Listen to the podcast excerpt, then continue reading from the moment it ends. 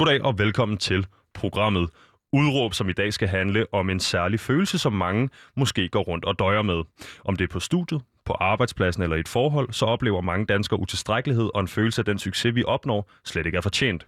Den følelse af sindstilstand kan kaldes imposterkomplekset eller imposterfænomenet, hvis man er stødt på det på den måde, og det har dagens gæst Rebecca Knudsen selv konstateret, at hun var ude for. Dernæst har hun identificeret det som et problem, løst problemet og derefter skrevet en bog sammen med medfatter, medforfatter Anne C. Schødt. Velkommen til dig, Rebecca. Tak skal du have. Hvad betyder det her ord imposter? Jamen, en imposter betyder jo, øh, direkte oversat betyder en imposter en bedrager.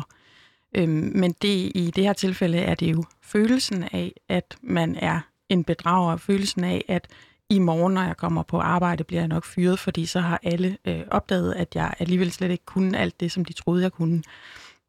Jeg er blevet inviteret til en fest, det er nok en fejl. Jeg er blevet inviteret til en fest, det er nok en fejl. Hvad hvis, øh, hvis man ligesom tager og siger, øh, nu siger du selv det her med fest, det kunne være i sociale sammenhænge. Øh, når jeg har hørt det her begreb beskrevet, øh, før jeg lærte dig at kende, øh, så er det tit en, en arbejdsrelateret eller en, en studieretningsting. Altså, jeg er ikke god nok på arbejdet, jeg er ikke god nok på studiet. Er det her et begreb, man ligesom kan tage lidt ned over alle ting i virkeligheden?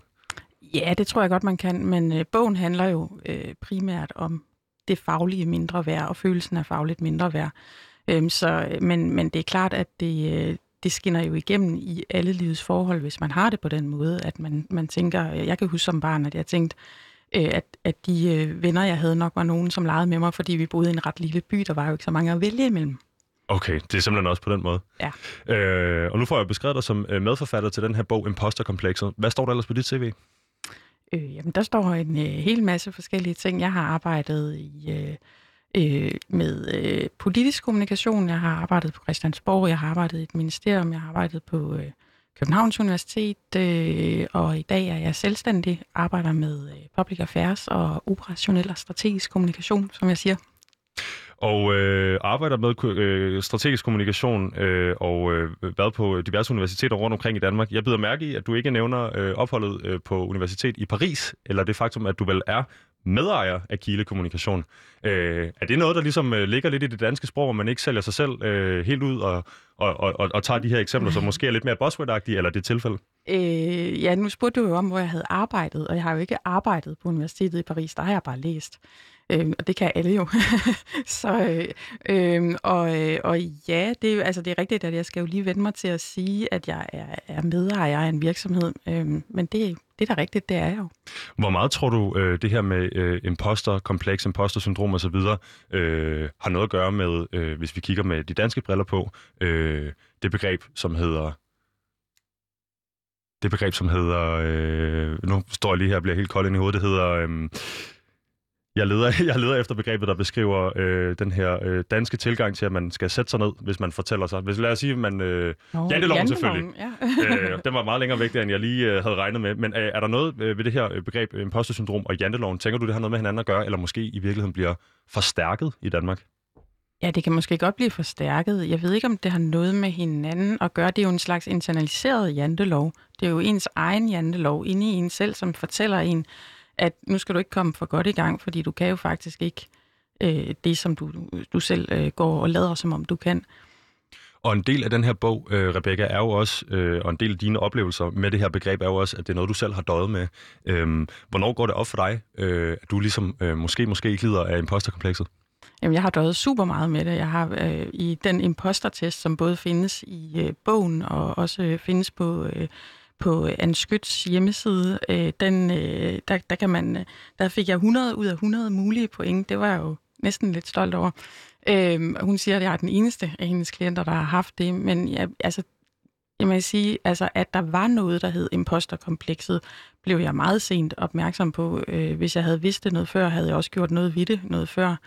Øhm, så det var faktisk en tilfældighed. Øh, en, der læste op af en artikel fra Weekendavisen, tror jeg det var, som handlede om en, øh, om en studerende, som, øh, som var ved at kaste op hver eneste gang, hun skulle til eksamen, og hver eneste gang, hun skulle præstere et eller andet, fordi ikke fordi hun havde præstationsangst som sådan, men fordi hun simpelthen hele tiden tænkte, det er en fejl, jeg er blevet lukket ind på det her studie overhovedet. Lige om lidt så opdager de alle sammen, at jeg kan jo slet ingenting. Og det er jo nemlig det, det handler om. Hvad skulle mm. du til at sige?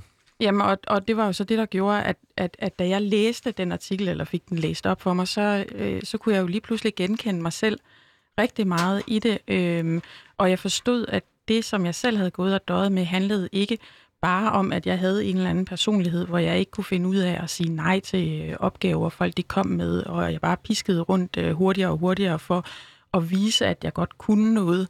Øh, det handlede om et, et tankemønster, som, øh, øh, ja, som jeg så blev interesseret i at finde ud af, øh, øh, kan jeg komme af med det her egentlig? Fordi jeg havde jo forsøgt på alle mulige måder at, at ændre den måde, jeg selv arbejdede på. Jeg tænkte, det er fordi, jeg arbejder forkert.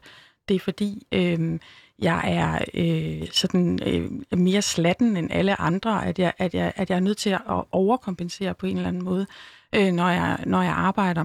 Øh, så jeg altid endte med at være mega stresset. Øh, og, og, og det, at jeg så blev opmærksom på, at det havde et navn, det gjorde jo, at jeg kunne begynde at undersøge, hvad er det her overhovedet for noget, og kan man gøre noget ved det? Og det var så sådan, jeg fandt frem til øh, Anne, øh, som har en øh, virksomhed, der hedder Potentialefabrikken, hvor hun blandt andet arbejder med, øh, med, øh, med udvikling af ens præstationsmønstre, og øh, jeg mener, hun kalder sig forandringsfacilitator. Hun mhm. faciliterede jo så i hvert fald en, en rigtig stor forandring for mig og, og i mit liv.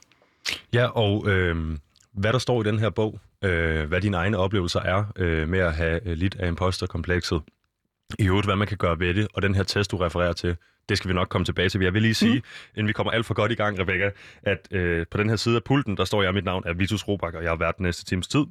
Jeg har været på programmet Udråd, som er Danmarks eneste ungdomsradioprogram, der giver en gæst en time til at folde sin holdning ud, og det gør vi selvfølgelig for at kunne komme rundt i alle kroner og blotlægge alle nuancerne. Men Rebecca, som sagt, så skal vi i dag høre om dine holdninger til den her bog, som du er medforfatter inde på sammen med Anne C. Skødt.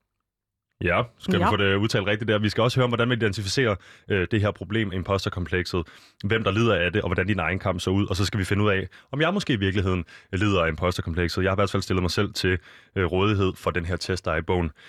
Øhm, og så skal vi selvfølgelig også snakke om, der måske i virkeligheden er et ekstra behov for den her bog i, i, i nutidens samfund. Men Rebecca, her i programmet, der opererer vi jo med et udråb, der indkapsler din holdning i forhold til dagens emne. Og hvad er dit udråb i dag? Mit udråb hedder, mindre værd er en internet-troll, der kan stoppes. En internet-troll, der kan stoppes. Hvordan stopper man en uh, internet-troll, som uh, huserer uh, inde i hovedet eller inde i hjertet? Jamen det er jo så det, der for at stoppe sin, sin indre troll, så skal man i hvert fald, om det skal man skal huske på, det er, at ligesom de rigtige internet trolls mest opererer om natten, så gør imposterkomplekset det også rigtig meget. Øhm, og for at stoppe den, skal man gøre en hel masse forskellige ting, øh, og det tager lang tid. Øh, men man skal øh, først og fremmest vide, at det er det, den er. En troll, den findes ikke i virkeligheden. Den er bare en troll, og hvis man mødte den ude på gaden, ville den se helt anderledes ud. Øhm, og så skal man, øh, så skal man være øh, opmærksom på, hvad det er, der trigger ens egen indre troll, og så kan man øh, gøre en, øh, lave en masse øh, spændende øvelser, som gør, at man, øh, man holder den nede og får den, øh, sparket ud af sit liv. Ja, og øh, jeg glæder mig enormt meget til at komme øh, ned i stoffet her, Rebecca. Øh, jeg vil starte med at spørge dig øh, om at... Øh, og, og, og, og hjælpe mig lytterne i gang med det her begreb, altså øh, helt konkret, hvad det er, det betyder, fordi øh, den her bog, øh, Imposterkomplekset, udkommer tilbage den 22. august. Øh, jeg blev gjort opmærksom på det først af min kammerat, som mente, han døde af det, eller døde, døde med det. Dernæst af min øh, mormor, som mente, jeg måske led af det. Øh, og efterfølgende så har jeg selvfølgelig haft øh, god tid til at sætte mig ind i sagerne. Øh, og det er jo et meget nuanceret begreb, det her, for det kan føles enormt forskelligt fra menneske til menneske, men der er ligesom nogle fælles ting, der går igen. Øh, hvordan til at starte med, hvordan er bogen blevet modtaget? Øhm, den er blevet godt modtaget, synes jeg. Øhm, jeg har fået en øh, del henvendelser fra mennesker, øh, både nogle jeg kender og nogle jeg ikke kender, som, øh, som siger, at de kan genkende sig selv i det. Øhm, og det, det synes jeg faktisk er det vigtigste, fordi det var jo det, der var formålet med det, at øh, vise, øh, skabe noget mere forståelse for, at det her det findes. Det er en, en ting, det er ikke bare en selv, der går øh, og synes, at man er, man er dum. Det er der faktisk rigtig mange andre, der har, der har til fælles med en, og at man, man godt kan gøre noget ved det. Så, øh, så jeg synes, den er, blevet, øh, den er blevet godt modtaget. Og jeg har også øh, fået henvendelser fra nogen, som øh, jeg kender, som jeg er blevet vildt overrasket over, og også kunne genkende sig selv i det. Fordi det er jo det, der er med imposterkomplekset. Man kan ikke se det på folk. Jeg kan jo ikke se på dig, at du eventuelt måske øh, går og synes, at du ikke rigtig er noget. Det, det, det skinner jo overhovedet ikke igennem, når vi står her og kigger på hinanden. Det skal vi i hvert fald finde ud af, om jeg gør. Øh, tillykke med en god modtagelse, vil jeg sige. Øh, jeg tænker på, øh, hvis man sidder derude og tænker, øh, nu var vi lige øh, forbi det her til at starte med i programmet, men hvis man har hørt det her ord imposter før, eller måske endda har hørt om øh, imposter-syndrom, imposter-kompleks, imposter-fænomen, øh, det er jo alt efter, øh, hvor man læser dem. Det er titlen på jeres bog, eller hvis man for eksempel går ind på øh, Anse hjemmeside og kigger på, øh, øh, på, på de beskrivelser derinde. Øh, masse forskellige tilgang til det, men det, der ligesom går igen, det er det her ord imposter, som du siger, er dårligt oversat til bedrager på dansk, fordi, og det er også noget, du og jeg har snakket om tidligere, så føles det lidt som om, at der er en, en, en, en ond hensigt, altså man har tænkt sig at bedrage. Det er jo ikke det, der ligesom gælder for, for folk med imposter-syndrom, som øh, I beskriver det i jeres bog. Men kan vi starte med ligesom at prøve at sige, øh, hvordan er det, den her følelse opstår i et menneske? det var et stort spørgsmål. Øhm, jamen, det kan der jo være mange forskellige grunde til, men jeg tror, øh, hvis man skal starte med det her med begrebet imposter, så kan det jo også, altså det kommer vel også af impose, altså det der med, at man føler, at man sætter sig selv ind et sted, hvor man ikke øh, ligner de andre, man er sammen med, hvor man ikke rigtig hører til. Øh, som jeg sagde i starten, det der med følelsen af, at jeg er inviteret til en, en fest, men det er nok en fejl, jeg er inviteret. Det skulle nok have været en anden i stedet for mig. Og øh, det tror jeg er... Øh, og, og hvordan det så opstår i en, at man, man har den følelse, det kan der jo...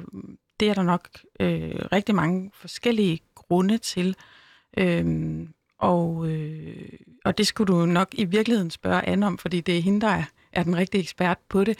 Øh, men, men for mit eget vedkommende øh, tror jeg, det var sådan en øh, dejlig kombination af noget jysk opvækst med rigtig meget sarkasme i, øh, i, øh, i barndommen, som måske øh, var medvirkende til, at jeg blev usikker på, om øh, om den sarkasme, der blev andre til del, også, øh, eller det gjorde den, blev mig til del, og og at altså, man bliver usikker på, hvornår Øh, øh, hvornår, gør man, hvornår er man rigtig? Hvornår gør man det godt nok? Øh, hvornår kan man undslippe og blive genstand for en, øh, en rigtig sjov bemærkning? Ja, og øh, dit eget forløb øh, i, i forhold til at føle sig som en imposter, øh, det skal vi komme tilbage til, men jeg kunne godt tænke mig at høre dig det her med, øh, du siger tidligere, at du får henvendelser i forbindelse med udgivelsen af den her bog fra nogle mennesker, du slet ikke havde forestillet sig ville henvende sig. Mm. Øh, kan man sige, at imposterkomplekset øh, rammer en, spe, altså en speciel slags, slags mennesker? Er det kun mænd eller kvinder? Er det kun unge eller gamle?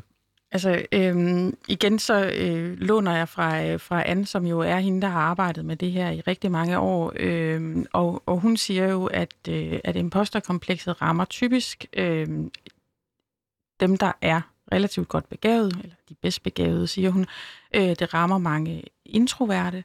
Øh, det rammer øh, både mænd og kvinder. Det rammer nok flest kvinder, øh, men det rammer i høj grad også mænd. Øh, og så øh, rammer det, øh, øh, og det, det er i hvert fald sådan min egen observation, at det rammer rigtig meget mennesker, som er i det, man kan kalde fag uden facit.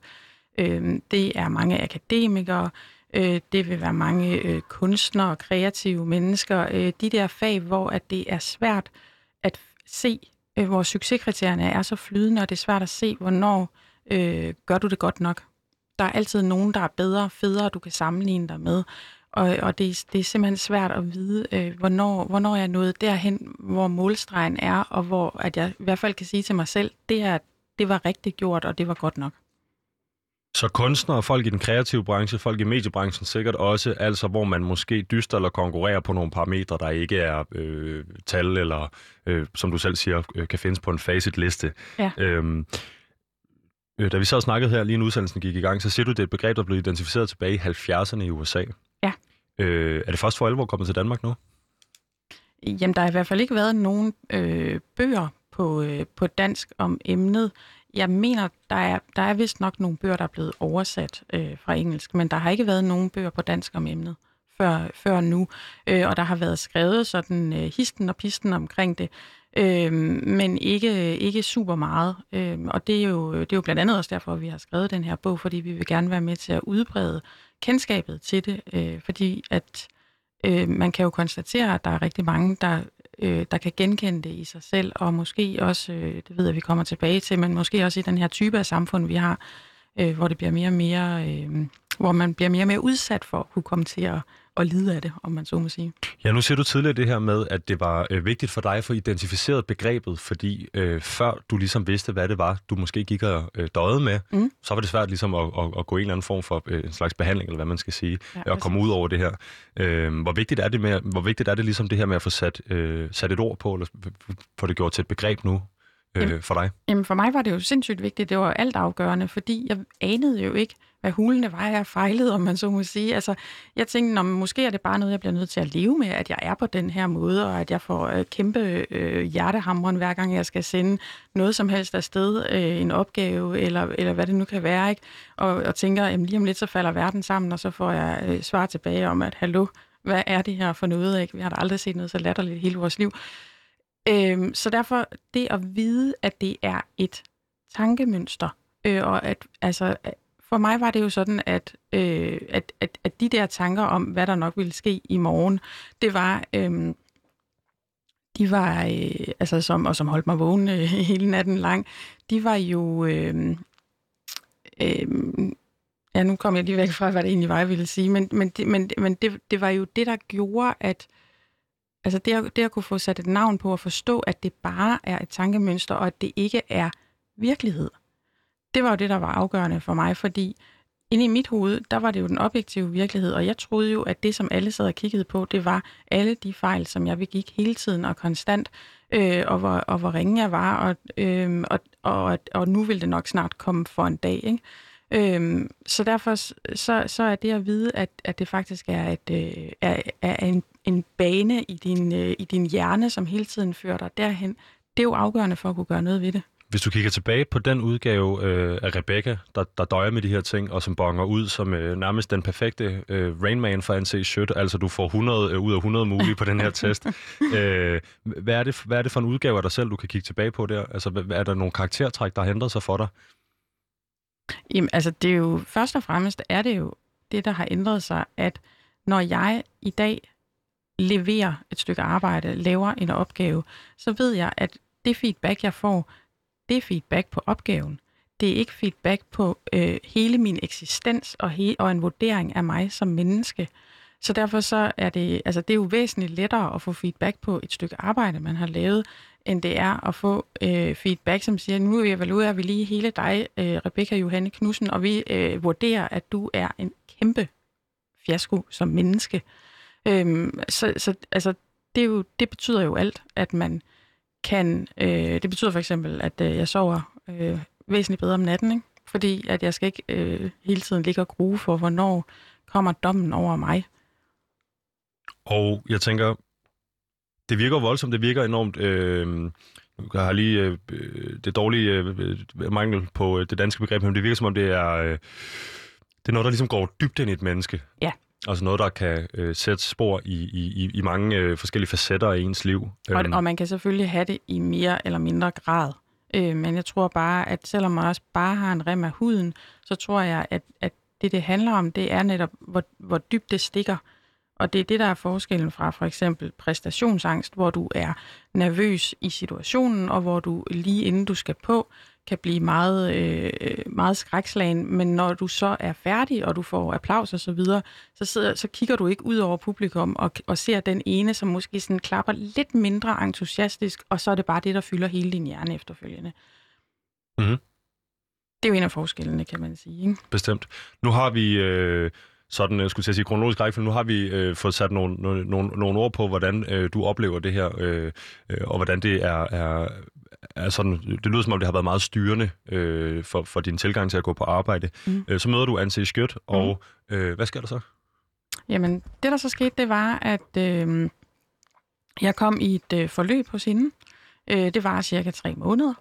Øhm, og øh, der fik jeg jo en øh, masse forskellige opgaver, jeg skulle lave, og øh, blandt andet øh, nogle, hvor jeg skulle lære at tale ordentligt til mig selv, og prøve øh, og, øh, at gøre det så ofte, at jeg begyndte at gøre noget andet, end det jeg plejede. Det handler meget om at ændre den måde, man handler på, og selvfølgelig også øh, derefter den måde, man tænker på. De to ting følges ad.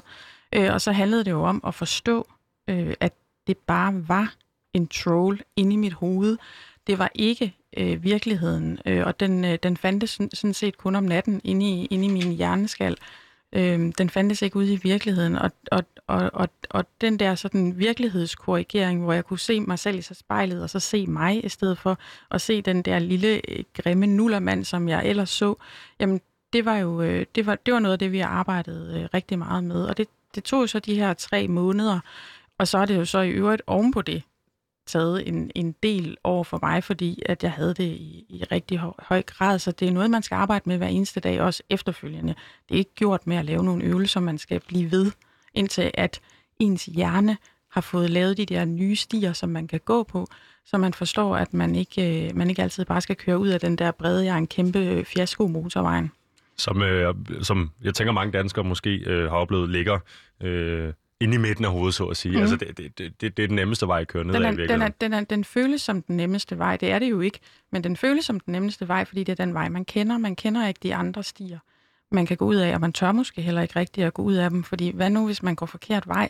Hvad nu, hvis man går ned af den sti, hvor man troede, at man egentlig var god nok, og så, lige, for så kommer man ned for enden, og så står der et kæmpe skilt, hvor der står, du er en stor fed nar.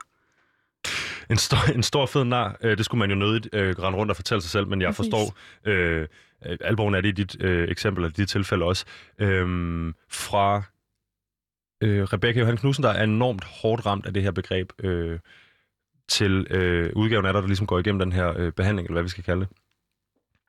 Så skriver du en bog om det, eller medforfatter på den her bog. Mm det virker jo som nærmest øh, sådan en, den helt perfekte omvending fra imposter til, eller følelsen af at være imposter til en, der øh, virkelig øh, går i dybden med øh, og prøver at beskrive, hvad det er, og hjælpe andre med at komme ud af det, og i øvrigt udgive en bog. Øh, er, sådan, er det her den perfekte rejse? Er det overstået? Er du kommet i mål? Eller hvordan, øh, hvordan, behandler, eller hvordan tænker ja, du om det? Ved du hvad, det føler jeg faktisk er. Jeg synes, jeg er kommet i mål. Øhm, og det har, taget noget, øh, det har taget noget tid, og det har været fuldstændig afgørende for mig at få det forløb, der hjalp mig i gang. Og det har i øvrigt også øh, været rigtig fint øh, at, at skrive den her bog, fordi det har jo holdt mig til ilden, så har jeg været nødt til at huske på mine øvelser og lave dem osv. Øhm, men, men, det, øh, men det synes jeg, det var. Altså, jeg foreslog øh, Anne, om vi skulle skrive den her bog sammen, efter at jeg havde været igennem forløbet, fordi at jeg kunne mærke, at der var sket noget afgørende for mig. Det kunne godt være, at jeg ikke var helt i mål med det endnu. Det var jeg ikke. Men, øh, men, men jeg kunne mærke, at det var, det var noget, der havde så stor betydning, at det ville jeg gerne dele med nogle andre mennesker også, som måske havde det på samme måde som mig. Ja, det virker jo øh, i den grad som om, at du ligesom har øh, besejret det her øh, store, onde internet-based, internet-trolle-based, skulle jeg til at sige, der lever ind i hovedet på dig, fordi det er jo så ovenikøbet dig, der tager initiativ til øh, at, at, at skrive den her bog. Ja, øh. det, det vil så også sige, at øh, jeg tænkte jo selvfølgelig, ah, altså når den, når den, hvis den hvis den udkommer, det gør den nok ikke. Hvis den udkommer, så, hvis den så skulle udkomme, jamen, så på det tidspunkt, så var jeg nok øh, måske flyttet til et andet land, eller et sted, hvor der ikke var nogen, der kendte mig og sådan noget. Så, så kan det ikke hænge op på den dårlige bog og sådan noget. Jamen, jeg forstår Præcis. det 100 procent, øh, og det håber jeg også, øh, at lytteren gør. Jeg vil sige, øh, Rebecca, øh, inden vi hopper videre, hvis du sidder derude og har tændt for din DAB Plus radio, så lytter du til Udråb på Radio Loud med mig, Vitus Robak. Vi har øh, været så heldige at få besøg af Rebecca Johanne Knudsen i studiet i dag. Hun er medforfatter til bogen Imposter Komplekset. Og dagens udråb er, Rebecca, mindre værd en internet-troll, der kan stoppes, ikke bekæmpes. Kan nok også godt bekæmpes i virkeligheden, det vil jeg ikke uh, lukke helt ned for. Jeg tænker, jeg lige vil stille dig et sidste spørgsmål uh, på den her tråd, uh, inden vi uh, hopper videre. Uh, vi, har, vi har ligesom fået afdækket det her forløb frem til, at bogen udkommer. Hvad nu, hvis du skulle til at give dig i kast med noget nyt? Noget, hvor du måske føler, at du står på... øh, hvad skal vi sige, på, på, på glat is, eller noget, du ikke har prøvet før, øh, kaster dig ud i en eller anden ny udfordring. Kommer det så tilbage igen? Eller hvordan? Er, det, er du ligesom, øh, er det overstået for godt? Øh, altså nu, det kan man jo ikke sige, øh, men det som, det som jeg kan nu, som jeg ikke kunne før, det er, at jeg kan se de andre stier i min hjerne, øh, som, som fortæller mig, at øh, det, som jeg gør, er, øh, er ikke nødvendigvis dårligere end det, som alle mulige andre gør øh, som udgangspunkt. Øhm, og, øh, og jeg vil sige, at jeg har aldrig været, været bleg for at kaste mig ud i nye udfordringer, men jeg har det bare anderledes med det i dag. Øhm, og jeg kan da sige, øh, lige om lidt, så skal jeg i gang med at lave en øh, podcast-serie, hvor jeg selv skal være verden, og det har jeg del mig aldrig nogensinde prøvet før, men jeg har det egentlig okay med det. Ja, og okay så, med, øh, altså... så, jeg, så jeg synes, det virker meget godt ja. indtil videre. Jamen, øh, det er jo skønt at høre øh, Rebecca, jeg vil, øh, jeg vil spørge dig om noget, som nemlig er det her med, øh, nu har vi hørt om, om, om din egen kamp, og hvorfor du også øh, helt sikkert spiller en relevant rolle i den her udgivelse, øh, både som øh, case study, kan vi sige, øh, men også som medforfatter. Øh, hvis vi kigger på øh, den her bog, og hvornår den udkommer, den udkommer i år, den udkommer i et samfund, der, øh, og det ved vi jo her på programmet, for vi laver en masse programmer om det, er præget af præstationskultur. Og det er præget af øh, et ekstremt brug af sociale medier og alt muligt andet. Øh, det er også præget af øh, en dansk befolkning, som er øh, enormt privilegeret og har tid til og mulighed for at vælge det, man har lyst til, det man synes er sjovt, det man synes er interessant. Øhm, hvor meget har I tænkt over i forbindelse med udgivelsen af den her bog, hvad det er for et samfund, den rammer, øh, og, og, og ligesom taget højde for, at der må være nogle samfundstendenser, der faktisk spiller ret hårdt ind i, at folk øh, i højere grad oplever øh, imposterkomplekset? Jamen altså, da vi startede med at skrive på bogen, øh, der startede øh, jeg faktisk med at skrive et øh, alenlangt forår, som også handlede om de her samfundstendenser med sociale medier, og det her med, at hvor man tidligere øh, kunne kigge sig rundt og sammenligne sig med naboen, øh, så kan man nu kigge sig rundt og sammenligne sig med hele verden. Øh, og, og, og det er... Øh, det, det gør, altså det, at der ikke er nogen rammer, øh, det gør jo, at de her flydende succeskriterier, de bliver endnu mere flydende. Altså du kan blive alt i princippet, ikke? Og hvorfor er du så ikke blevet det? Hvorfor har du ikke opnået mere i dit liv, mm-hmm. og så mhm. videre, ikke? Øh, og, det, øh, og, og, og vi har her i Danmark, har vi jo alle muligheder for det. Vi kan, vi kan i princippet blive alting. Øh, og, og så sidder man der og, og har selv ansvaret for at vælge, øh, hvad man gør, og hvad man får ud af det potentiale, man har der er altid nogen, der er federe, man kan sammenligne sig med. Ikke? Mm-hmm. Mange tit. Og hvordan, øh, hvordan tænker vi, at det her bliver til en, en, en, en udfordring, og noget, der, noget, der ligesom øh, ender ud i, at folk måske ender som impostre, og i virkeligheden ikke bare som det kæmpe store privilegie, det er, den øh, positive ting, det vel i virkeligheden er for folk, at de har øh, mulighed for at gøre, hvad de vil. Ja, nu er det jo ikke imposter, de er imposter ramt, eller ramt af imposterfølelser. Naturligvis, naturligvis. Øh, og, øh, jamen, det tror jeg øh, handler om, Ja, men det er et meget godt spørgsmål. Altså, hvorfor, hvorfor bliver man ramt af det, i stedet for bare at gøre sine ting? Jamen, det er jo fordi, måske, at, at, at der er så mange muligheder, at det er så svært at se, hvornår man er færdig, og hvornår det er godt nok. Og så er vi måske også øh, øh rigtig gode til at fortælle hinanden, når det ikke er godt nok. Øh, i, øh, altså, øh, ja, igen, øh, internet-trollen, ikke, som sidder og øh, øh, i, øh, i sin netundertrøje og bare kan poste ud på, på nettet, at øh, øh nu hørte jeg ham lige i radioen, og han er bare en kæmpe, dårlig, kæmpe klaphatter. Han, øh, han fatter jo ikke noget af noget, det er jo helt tydeligt og så videre. Ikke? Øhm, og, og, og den stemme, den bliver øh, måske forstærket af, at der er så mange platforme, hvor den stemme kan høres på, og til sidst så hører man også den inde i sit, sit eget hoved. Øh, men jeg ved ikke om, altså jeg er jo ikke, altså jeg er jo ikke, det er ikke mig, der er eksperten i det her, jeg er eksperten i mit eget eksempel, men man kan i hvert fald sige, at øh, jeg, jeg, jeg tror, der er, altså der er mange fag uden facit, der er mange muligheder for at sammenligne sig meget bredt med alle mulige, også nogen, hvor man slet ikke er i kategori med dem, og hvor det, hvor det aldrig nogensinde kunne komme på tale, at man kunne blive ligesom dem, men hvor man alligevel måske føler en eller anden form for pres for, øh, Øh, at være det. Øh, man kan se på, øh, på vores uddannelser i dag, der bliver flere og flere, og de bliver mere og mere specialiserede. Og øh, altså man sidder der og skal vælge øh, allerede, altså når man er i 7. klasse, får man at vide, nu skal du også tænke på, hvad for nogle valgfag du skal have i gymnasiet, og øh, alt sådan noget der, altså, og hvad vil du, øh, hvor, hvilke, hvor, hvor vil du læse hen, og du kan jo også bare komme på... Øh, øh, Cambridge, hvis det er, at du er ved, ved det, ikke? Altså, øh, i stedet for at sige, okay, du, øh, du bor 100 km fra Aarhus, du læser i Aarhus. Øh, bare for at sætte en eller anden ramme omkring det, ikke? Mm-hmm. Så det er det her med øh, at i langt højere grad end i tidligere tider at have muligheden for at kunne øh, spejle sig selv i andre mennesker. Øh. Det tror jeg er en medvirkende faktor i hvert fald, men det er jo ikke sådan, at der ikke er eksempler tilbage i historien på, at andre øh, øh, at, at på, at, på, på at folk med, med stor succes også har følt, at de var nogle øh, kæmpe hatte. Altså det, det, det findes, vi har jo talt om, øh, om eksemplet Tchaikovsky, som, øh, som hele sit liv igennem, selvom han havde gigasucces i hele Rusland og var en fejret øh, øh, musikstjerne på sin tid, jamen han, han synes også, han var et fjols. Ja. Øh, så, så, så, så man det, kan sige... Så det, så det er fandtes helt, altså også tilbage i historien, men jeg tror bare, at, at i dag kan man jo, altså han kunne så sidde og sammenligne sig med dem, han lige kendte rundt om sig, øh, men, men vi kan jo sammenligne os med alle. Mm-hmm. Øh, Og hvorfor, hvor, hvad tror du, der ligger i den her sammenligningsproces, eller det her med at, at kigge på sig selv og kigge på andre? Øh, altså, hvordan spiller det ind i det her med at føle sig som en imposter? Jamen, det spiller jo ind på den måde, at når du øh, kigger rundt, øh, du har et eller andet, du interesserer dig for. Nu interesserer jeg mig for eksempel for heste. Mm-hmm. Øh, jeg kan så sidde på, øh, på min Instagram, så kan jeg følge øh, en meget dygtig dressurrytter, der hedder Katrine Dufour, og så kan jeg sidde og kigge på hende og tænke, gud, altså, det er jo helt håbløst med mig, ikke? Øh, ikke at jeg, altså, og jeg, jeg, har jo ikke, altså, jeg har jo ikke forsøgt. Jeg har jo ikke forsøgt at blive konkurrencerytter. Og, og dyrke øh, det hele dit liv, og med forældrenes hjælp og penge og alt muligt andet. Øh, nej, det er, ikke altså, nogen, øh, det er ikke et level playing field, det her. Nej, det er det nemlig ikke. Og det er jo det der med, at man skal vælge, sin, øh, man skal vælge sine kategorier. Øh, men derfor kan man jo godt få den følelse alligevel, øh, at altså inden for mit eget øh, altså, øh, fagfelt, jamen der er jo masser af rigtig, rigtig, rigtig dygtige mennesker, man kan sammenligne sig med. Men det man også bare skal huske, det er jo, hvor langt vil man gå for at blive den bedste, eller hvad vil man gøre? Jeg har for eksempel ikke nogen interesse i at arbejde 24 timer i døgnet. Øhm, det har jeg så nogle gange gjort alligevel. Det var bare dumt, ikke? Men, men jeg har, det, det er faktisk ikke det, jeg vil. Jeg vil gerne nogle andre ting med mit liv, og det skal man jo huske på. Hvad er det for en kategori, man gerne vil være i? Ja.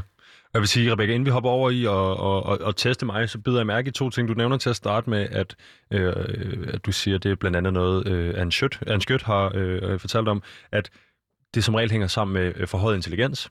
Og så hænger det også... Øh, nej, så er mit spørgsmål så... det lyder som en diagnose for høj intelligens. Åh oh, nej, mm, men ej, hvad hedder ja. det? Øh, naturligvis, at, at, at, at de mennesker, hun får lov at identificere som øh, lidende af imposterkomplekset, øh, som regel er øh, intelligente.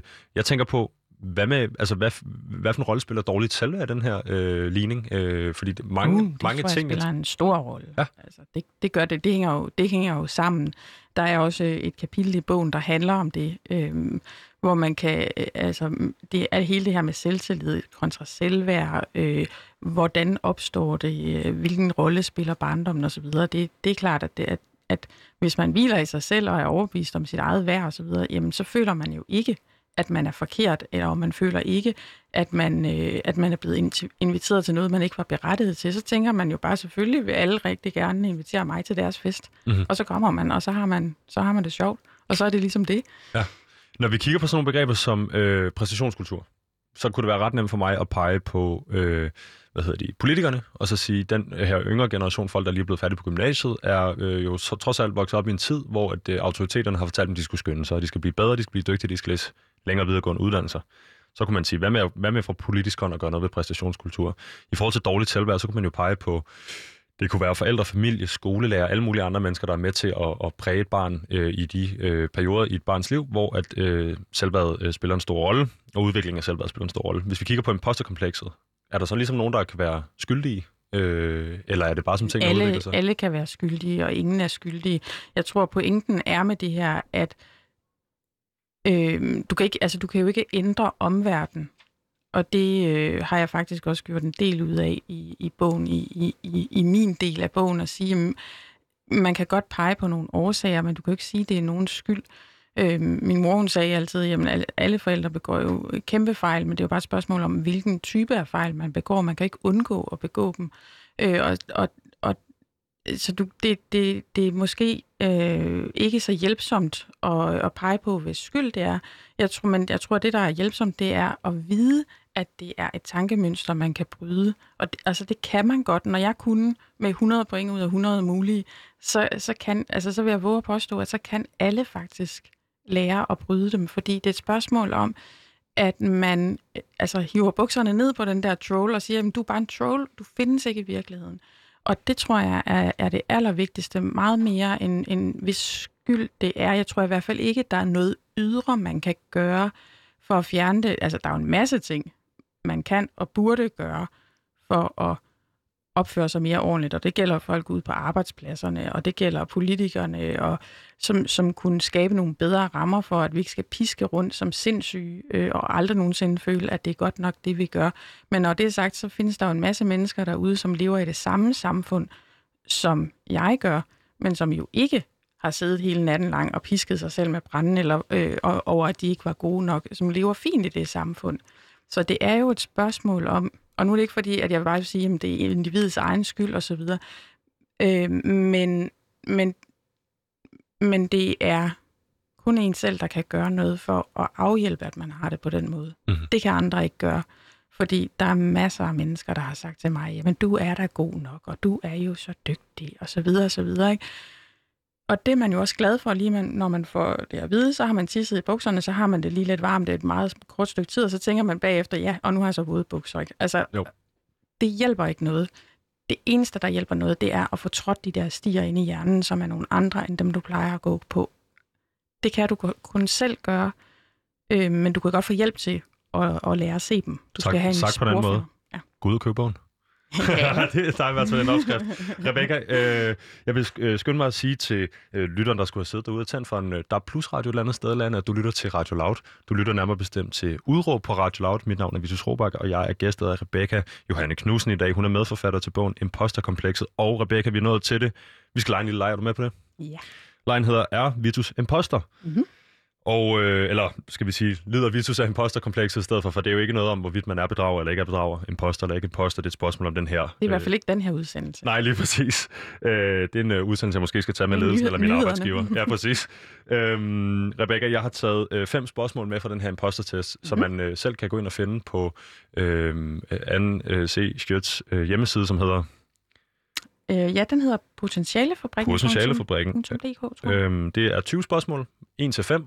Du scorede 5 på dem alle sammen, da du tog den første gang. Derfor Ja. fik du 100 point. Nu skal vi prøve at se, øhm, hvis vi holder os til fem spørgsmål, så kan vi jo bare gange op, og så se, hvad for en score jeg får ved siden af dig. Mhm. Øhm, jeg tænker på, om du vil øh, hjælpe mig med lige at, at, at komme i gang her og sige, øhm, hvad er det ligesom for nogle, hvad er det for nogle øh, parametre, man kigger på? Hvad er det for nogle temaer, der går igen i sådan en test her? Jamen, temaerne er jo, øh, hvilken... Det handler jo om, hvilken, øh, hvilken, hvilken grad af bekymring du har over øh, din egen øh, formåen, men også hvordan andre opfatter din egen formåen. Øh, så det, så det, så det, og det handler om, hvorvidt du er i stand til at genkende en succes i dig selv eller ej, og hvorvidt du er i stand til at tro på, at du kan gentage den. Mm-hmm. Så det her med øh, at, at, at vurdere øh, min egen formåen, øh, har det også noget at gøre med, øh, hvordan jeg vurderer andres formåen? Altså, at jeg går og tænker om alle andre, mm. de er Mm. bedre end mig. Ja, Øh, Det er klart, fordi du ser jo på dem udefra, og, og, og du ser jo ikke, hvilke fejl de øh, eventuelt har begået. Du ser, du kender alle dine egne øh, mangler, øh, ja. og, det, og det er klart, at det, det er jo forskellen på, om man ser noget udefra eller indenfra. Og den her lille trold, som også øh, går igen i dit udråb, Ja. den kan jeg jo ikke se, hvor stor er inde i andre mennesker i virkeligheden, Nej. medmindre de vælger at dele det med mig. Nu deler jeg det med Danmark på Landsdækkende Radio, øh, og jeg har taget øh, fem spørgsmål med, som jeg tænker på en eller anden måde var relevant for en øh, ung mand, eller for en øh, mand i, i, i, i, i, i den her branche, mediebranchen. Mhm. Øhm, nummer et. Den hedder, jeg har ofte klaret en prøve eller opgave godt, selvom jeg på forhånd var bange for, at jeg ikke kunne klare den så godt. Ja. Det er et spørgsmål, så skal jeg så til stilling fra 1 til 5. Er det rigtigt? Ja. Øhm, jeg tænker, Rebecca, du får lige den her liste, så kan du få lov at læse dem op for mig fremadrettet. Ja. Jeg vil sige, om jeg har prøvet det her, øh, det bliver en klokkeklar femmer for mit vedkommende. Ja. Øh, jeg har læst ikke op til nogle af mine eksamener, og fik alligevel øh, 10 eller 12 til hele skidtet. Øh, det blev dunket med meget oven i hovedet af mine medstuderende ude på Niels Brock. Øh, fordi det var da også bare unfair 1, 2, 3 og alt muligt andet. Og da jeg kiggede på det der eksamens eller eksamenspapir, øh, så tænkte jeg da også, det her det afspejler overhovedet ikke mig som studerende. Så det vil jeg sige, det er helt sikkert. Ja, Det er er, det er virkelig en meget stor femmer. Der, der, vi kan næsten afslutte testen her, fordi at når man har det på den måde, jamen, så er det helt klart, at det her med, at man ikke skal øve sig, man skal ikke øh, gø- gøre noget særligt for at kunne ace sin eksamen og så videre, jamen så, så er man mere udsat. Hvad er nummer to? Jamen nummer to spørgsmål, det er, at jeg tænker nogle gange, at jeg har opnået min nuværende stilling eller succes, fordi jeg tilfældigvis var det rigtige sted på det rigtige tidspunkt og kendte de rigtige mennesker. Så hvis jeg siger, at den nuværende stilling øh, er her, hvor jeg står nu og laver radio med dig, Rebecca, så er øh, historien bag det, at jeg faktisk øh, var med min far på øh, arbejde en dag og mødte en øh, kvinde, som så øh, senere, fem år efter, tror jeg det var, øh, havde mødt mig og ville høre, om jeg, hvad jeg gik og lavede for tiden. Så det er helt konkret et spørgsmål, i min verden i hvert fald, om at være på det rigtige sted på det rigtige tidspunkt. Det er også en femmer, tænker jeg. Det er helt klart en femmer. Det er en femmer. Så kan man så spørge sig selv, hvis du nu havde vist dig at være en øh, kæmpe klovn til det, du laver, havde de så beholdt dig? Ja, det er jo så spørgsmålet. Øh, men de nåede at forlænge min kontrakt inden... Nej, hvad hedder det? Øh, øh, det er et godt spørgsmål, ja. Øh, og, og, og den kan man jo altid tage med. Men jeg tænker sådan øh, helt... For følelsen af tilfældighed, den er, Den er den er helt øh, klar. Den privat. bonger ud, ja. Ja. Hvad er det tredje spørgsmål? Det er, at jeg har en tendens til at huske de episoder, hvor jeg ikke ydede mit bedste, bedre end de gange, hvor jeg ydede mit bedste. Der vil jeg sige, ja. Altså, at det er meget nemmere for mig at huske en, øh, en, en dårlig oplevelse, jeg har haft, end en succesoplevelse. Fordi succesoplevelsen, øh, den kan man ligesom sige fedt, og, og putte den i banken, og så kan man måske snakke med en ven eller to om, at det var en god oplevelse. Øh, og så tænker jeg ikke så meget videre over det. Hvor de der ting, det er sådan nogle ting, der holder mig vågen om natten. Ikke? Det er trolden inde i hovedet, der, øh, der spacerer løs øh, lige inden sengetid. Ja. Hvad vil du skrue den til? Jamen altså, du er, du er deroppe af. Du, øh, Fire-fem du- stykker? Ja, det, det vil jeg sige. Altså, bare for variationens skyld, synes jeg, vi skal give den fire. Så siger vi men, øh, men øh, jeg synes, det lyder faktisk mere som en femmer. Fire med pil op. Fire med pil op. Hvad er det fire spørgsmål? Det er, det er sjældent, at jeg gennemfører et projekt eller en opgave så godt, som jeg gerne ville. Det føler jeg aldrig, jeg gør. Jeg føler altid, man kan... Du kan altid lige sætte en... Du kan altid lige løbe den igennem for kommefejl, eller du kan altid lige øh, tænke lidt mere over det, eller bruge et kvarter eller en time eller to timer øh, mere på et eller andet. Mhm. Mm-hmm. Øh, I særdeleshed tænker jeg i det her fag, hvor man jo ligesom igen ikke har en facitliste. Øh, når først du har lavet alle dine mellemregninger i et matematikstykke og regnet det rigtige svar, så kan du sådan set lægge det fra dig. Øh, og nu skal jeg passe på, at jeg ikke forklejner øh, de store matematikere derudes følelse af, hvad de laver. Det ikke er vigtigt osv. øhm, men det vil jeg sige, det, jeg føler altid, at man kan gå tilbage til en, øh, til en opgave og forbedre. Øh, jamen nærmest altid, ja. Det bliver en femmer Det bliver igen. en femmer. Og hvad er det sidste spørgsmål? Jeg er af og til skuffet over, hvad jeg har opnået, og tænker, at jeg burde have opnået meget mere. Der tror jeg, må vende tilbage, der tror jeg, må vende tilbage til øh, min producer og trykker på knappen, hvor hun kan snakke ind med og siger, det gør du. Hvad hedder det? Og det er nemlig rigtigt, fordi jeg tænker, øh, på den ene side, øh, så kan jeg jo øh, nemt trække i forsvar og sige, at jeg er blot 24. Øh, hvad skulle jeg have nået? På den anden side, så er det det, vi snakkede om tidligere med at sige, jeg er også en 24-årig mand fra Danmark, og derfor øh, i øvrigt en øh, ung privilegeret mand. Øh, hvorfor har jeg ikke gjort mere for at kurere hungersnød i Rwanda? Eller hvorfor er jeg egentlig ikke nede med øh, hvad hedder de, øh, Røde Kors i øh, Yemen lige nu, og afhjælpe den borgerkrig dernede, eller et eller andet den stil. Og så bliver der nogle meget store flyvske spørgsmål. Hvorfor har jeg ikke nogen uddannelse, kunne også være. Øh, hvorfor, har jeg ikke, hvorfor, har jeg ikke, hvorfor har jeg ikke formået i løbet af øh, jamen, de sidste øh, jamen, 7-8 år, hvor det har været muligt for mig at tage en, en videregående uddannelse, hvorfor har jeg ikke fået gjort det? Mhm. Så det vil jeg sige både og, men mere til, mere til den side, hvor Ja. vi nok kommer 3-4-5 stykker. Ja. Lad os give den en træer. Du får en træer, og jeg får en træer. Så Mhm. hvis vi regner de fem sammen der, Ja. så er det 5 plus 5 plus 14 plus 5 plus 3, det er 22. Mhm. Og så hvis vi ganger 22 op med øh, 5, Rebecca, Mhm. så får vi øh, research for åben mikrofon her. Ja, så får vi mere end 100. Ja, men vi skal ikke have mere end 100. Det er selvfølgelig, øh, de, to, de 22 point skal ikke ganges op på den måde, de skal ganges op med 4. Øh, det er 88. Så det vil sige, hvis det her skulle være repræsentativt, jeg har selvfølgelig valgt nogen, hvor jeg tænkte, at jeg ville score lidt højere, Mm. men hvis det skulle være repræsentativt for et, den fulde test, så vil jeg score en relativ 88 ved siden af dine 100. Ja. Hvor ligger jeg hen der? Er det, er det 12-tal? Jamen, Er det det- 10-tal? Det er, øh, det er i hvert fald et tital, og du, øh, altså, du ligger deroppe af, og det er helt klart noget, du burde øh, gøre noget ved. Mhm. Øh, det vil jeg sige. Altså, øh, jo ikke, altså, jo, også for alle mulige andres skyld, men især selvfølgelig for din egen. Og øhm, Jamen, det, det er være... også rigtig irriterende for dine venner at høre på, at du hele tiden pisker dig selv, fordi de ser på dig, og så tænker de, Visus, han er i radioen hver eneste dag, og han er super fed, og han kan alt muligt, og han, han kender øh, til alt muligt øh, musik og alt muligt. Han banker os i bedserviser, men og så sidder han der og hyler over, at han ikke synes, at han, øh, at han er god nok. Hvad er det for noget? Det tror jeg vil være en, øh, en, god, en, god, øh, en god anledning til at lukke ned for lejen og hoppe videre til øh, det sidste, vi skal snakke om, øh, nemlig øh, lidt mere løsningsorienteret tilgang til det. Øh, du kan bare beholde den test derovre, Rebecca. Tak fordi du var live med. Det var så lidt. Øhm, jeg t- og i øvrigt, så tænker jeg lige, enten så lader du lige den der ligge, eller også så kontakter jeg lige Marianne inden fra Mindspace og får en, en lille, køber lille udgave af den her bog. Det er måske meget passende. Det synes jeg, du skal. Øhm, Rebecca, som sagt, det sidste, øh, jeg tænker, vi skal bruge, den, eller bruge resten af den her udsendelse på, det er, øh, hvad er det, vi kan lære af den her bog? Hvad er det for noget øh, læring og viden, øh, erfaringer, vi kan gøre? Øh, og er der i øvrigt nogle af os, der er øh, mere udsat end andre? Til at starte med, øh, hvis nu man ikke går som mig indtil for fem minutter siden, og føler sig som en imposter, men bare tænkt, åh, oh, jeg kan da godt være lidt bedre. Jeg kan da godt optimere min, mit workflow, og jeg kan godt optimere måden, jeg er omkring kolleger og arbejdsprocesser og alt muligt andet Men jeg føler mig altså ikke som en imposter. Mm. Kan man så lære noget? Ja, det synes jeg faktisk, man kan, fordi øh, for det første, så, øh, så tror jeg, at alle, altså de fleste mennesker, vil kunne finde øh, noget værdi i at arbejde med den måde, øh, de arbejder på.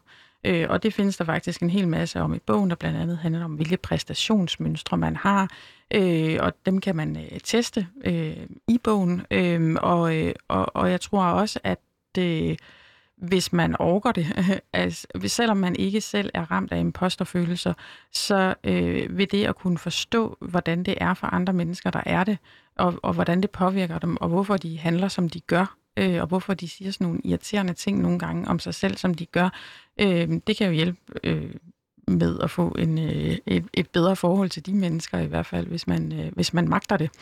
Mm-hmm. Så det vil sige både, både mm. til... Øh øh, jeg skulle til at sige imposteren derude, men lytteren derude, som øh, måske ikke identificerer sig selv som lidende af det her. Mm. Øh, man kan ikke genkende til nogle af tingene. Måske man kunne lære noget om sig selv i den kontekst, men jeg hørte også sige i virkeligheden, øh, kender du nogen, der går og, og hakker på sig selv og banker sig selv oven i hovedet med mangel på gode præstationer og mangel på tilstrækkelighed? Ja. Så kunne det være, at man kunne købe den, øh, fortælle dem om noget, eller måske ja. lære dem lidt bedre at kende på den front. Eller give dem bogen i julegave. Øh, I øvrigt, jeg synes jo, prisen den er, den er, den er sådan, at man en lille, en lille adventsgave måske også, eller til en pakkelej eller et eller andet. øh, den, er ikke, den er ikke vanvittigt dyr, Rebecca. Øh, kan jeg få dig til at uddybe lidt på det her med, øh, øh, hvad det betyder for øh, for eksempel din omgangskreds, at du får i talesat det her i dit eget liv, og får gjort noget ved det? Får du positiv feedback på det? Øh, får du, øh, nu står du her og, og kører lidt med munden. Mm, mm. Øh, er der er der ligesom en forandring i, i, i ikke når du spejler dig i, øh, hvad hedder det, en, en Michelle Obama, eller, eller en, eller anden, men bare spejler dig i din omgangskreds? Ja, hvorfor er jeg ikke Michelle Obama? Jamen, det vil vi bare alle sammen her gerne være, men det kan præcis, vi altså ikke blive. Det kan vi ikke alle sammen blive. Jamen, jeg, nej, men det ved jeg ikke. Jeg, jeg, jeg, jeg tror, at forandringen er jo mest inde i mig selv, øh, og, og hvordan jeg har det med de opgaver. Jeg tror egentlig, øh, det kan man jo spørge øh, folk i min omgangskreds om, men jeg tror sådan set, jeg, jeg er ikke sikker på, at, at, at udefra set, er der, at der er så stor en forandring øh, at spore, fordi der er jo mange, der ikke har vidst, at jeg havde det på den her måde. Så, så jeg er ikke sikker på, at man, kan, øh, at man egentlig kan spore det. Så det, det er jo mest, altså det er jo primært for min egen skyld, og for den måde, jeg kan øh, agere på ude i verden, at jeg har gjort det her. Øh, og så har jeg holdt op med at snakke så meget om det, at jeg synes, jeg er en klovn. Men det er lige netop det, jeg tænker, vi, øh, jeg gerne vil høre lidt mere om det der med at sige, hvis det er også noget, du nævner i forhold til mig. Jeg, jeg, jeg vil sige, jeg bruger meget lidt af min tid på at belemre min omgangskreds med øh, en følelse af utilstrækkelighed, eller mm. en følelse af, at jeg er et sted, hvor jeg ikke burde være. Mm. Jeg belemmer min øh, medværtinde Pauline ret meget med det. Øh, så kan du lære det, Pauline. Men der er ikke øh, nogen... Øh, det er ikke noget, jeg tænker, ligesom hvis man, hvis man øh, kender mig, så, så er jeg typen, der beklager mig. Nej. Det virker på mig, som om du har været øh, måske lidt værre til, eller hvad man skal sige, bedre til at være til at, at komme til at i talesætte det. Jamen, det, øh, det, har jeg, det har jeg gjort meget sådan præventivt. Øh, øh skyndt mig at sige, ej, jeg er også dårlig til din, du den datten, fordi så bliver jeg ikke så ked af det, når der er nogen, der siger det til mig, at jeg er det. Øh, men jeg tror nu også, øh, altså, jeg, jeg, altså, jeg tror, hvis du spørger folk, så tror jeg, at der er mange, der ikke sådan har lagt mærke til, at jeg havde det på den måde, jeg havde det. Og det er jo faktisk meget typisk for folk, der, der lider meget af imposterfølelser, at, at det handler jo om, at dit øh, selvbillede er et andet end det, som omverdenen ser. Og det er jo også det, der gør, at man føler, at man, øh, at man, at man bluffer, fordi at andre mennesker lægger jo ikke nødvendigvis mærke til det. Men det er klart, at dem, der er tættest på mig, de synes da for min det er en lettelse, at, øh, at jeg har holdt op med hele tiden at, at hyle over mig selv. Har du en følelse af, at du har taget mere sådan ansvar i dit eget liv i forbindelse med det her? Øh, det er jo ligesom ja. en, en, en slags... Øh, ja, den her trold, du har besejret ind i dig selv, det må vel også regne som en, regne som en sejr et eller andet sted? Jamen, det synes jeg helt klart også, det er, og det giver mig også øh, en, altså, det giver mig en følelse af mere kontrol over min egen tilværelse, at den ikke er i så høj grad er defineret af, hvad andre mennesker nu måtte synes om mig, og jeg behøver ikke at løbe efter andre menneskers anerkendelse i, i samme grad, som jeg har gjort, og det er faktisk rigtig, rigtig rart. Øhm, jeg har været bange for, øh, øh, om den her proces måske ville gøre, at jeg kom til at piske mig selv endnu mere, fordi hvorfor har jeg gjort noget ved det før? Hvorfor har jeg været sådan, sådan altså, så irriterende? Hvorfor øh, har, altså ting, alle de ting, jeg kunne have opnået, hvis jeg ikke havde haft det sådan. Men jeg synes egentlig, at jeg er kommet hen et sted, hvor jeg, hvor jeg accepterer, at øh, det har så været den måde, jeg havde det på, og nu har jeg det på en anden måde, og det er rigtig rart for mig selv, og så er jeg bare glad ved det. Mm-hmm. I starten af det her interview, Rebecca, der nævner du nogle øh, øvelser. Øhm, du nævner i forbindelse med forløbet, du har været hos NC Schødt.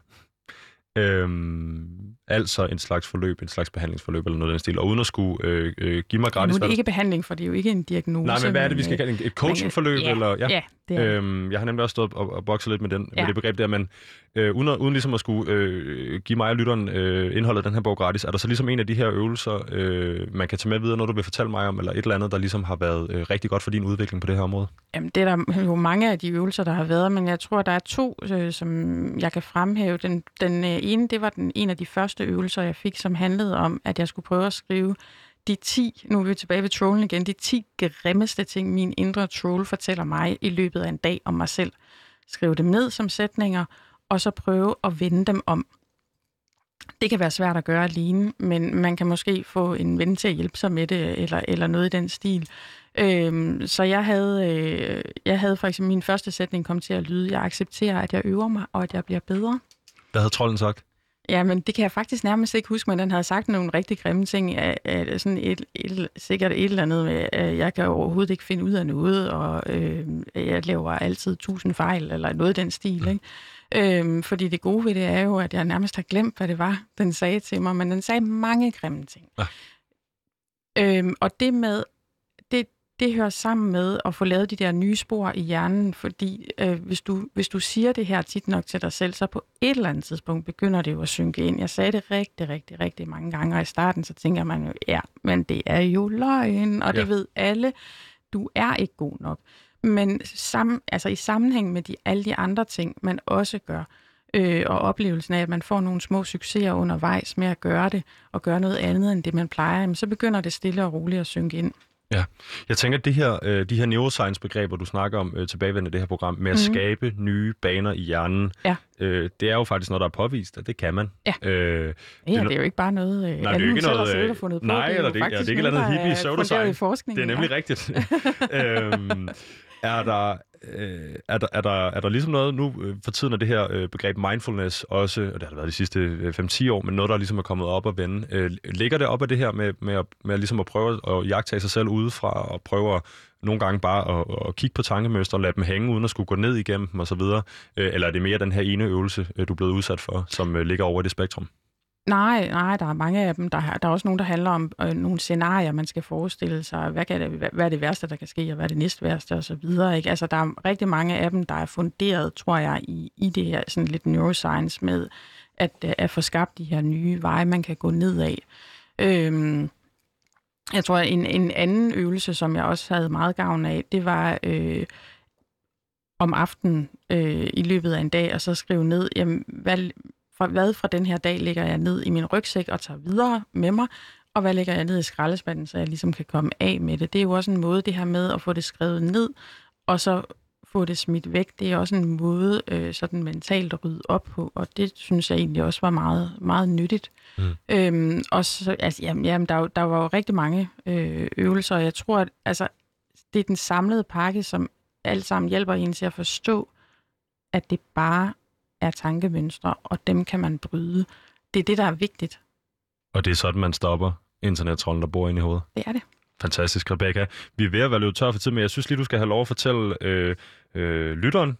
Jeg, jeg står med sultne øjne og kigger på det eksemplar, du har taget med i dag, men hvad hedder det? Øh, hvor kan man få fat i øh, den her bog hen, og hvad koster den? Man kan købe øh, bogen på Saxos øh, hjemmeside, øh, og øh, den koster 300 kroner. Og det er øh, forlaget Mindspace, som øh, har udgivet den. Og for en god ordens skyld, din medforfatter inde, Hun hedder Anse Skødt. Anse Skødt. Og øh, Rebecca, jeg vil spørge dig til sidst her. Øh, hvis nu man har lyttet til den her udsendelse og tænker, det her det er lige min kammerat, det er lige min mor, det er lige min bror. Mhm. Skal man gå ud og købe, øh, skal man gå ud og købe bogen? Øh, og ligesom prøve at, at, at, at, at være en god pårørende til, til nogen, der måske lyder det her. Ja, det synes jeg da. Det synes du? Ja, det synes, synes jeg jeg da. Det. også. Jeg kan da ikke gøre andet end opfordre til det, fordi at jeg tror faktisk, især hvis man, altså hvis man har 100 ud af 100, så skal man også gøre noget andet end at købe bogen. Det er der jo så heldigvis ikke så mange, der, der, øh, der har det. Men, men hvis man, hvis man øh, bare er der oppe ad, og hvis man, så, så kan man i hvert fald få mere forståelse for, hvad er det egentlig for et dyr, vi har med at gøre, og hvordan kan man gøre noget ved det. Mhm. Mm-hmm. det, er, det og det er det, aller, aller, det er det, der har været allervigtigst for mig, det er at forstå, hvad det her det handler om. Fordi hvis man ikke kan forstå det, så kan man heller ikke gøre noget ved det. Fantastisk. Rebecca, tusind, tusind tak, fordi du kom ind i studiet og gæster mig i dag. Det var så lidt. Jeg vil sige her til sidst, at øh, programmet som sædvanligt er produceret af Rakkepark Productions for Radio Loud. Dagens producer hedder Pauline Kloster, dagens producer, assistent og til dels til rettelægger hedder Thijs Kamuk. Kamuk? Det er ikke første gang, vi gør det her, Thijs. Hvis du sidder ude med en holdning, så skriv den på udråbsnabelag radioloud.dk. Vi er tilbage igen i morgen.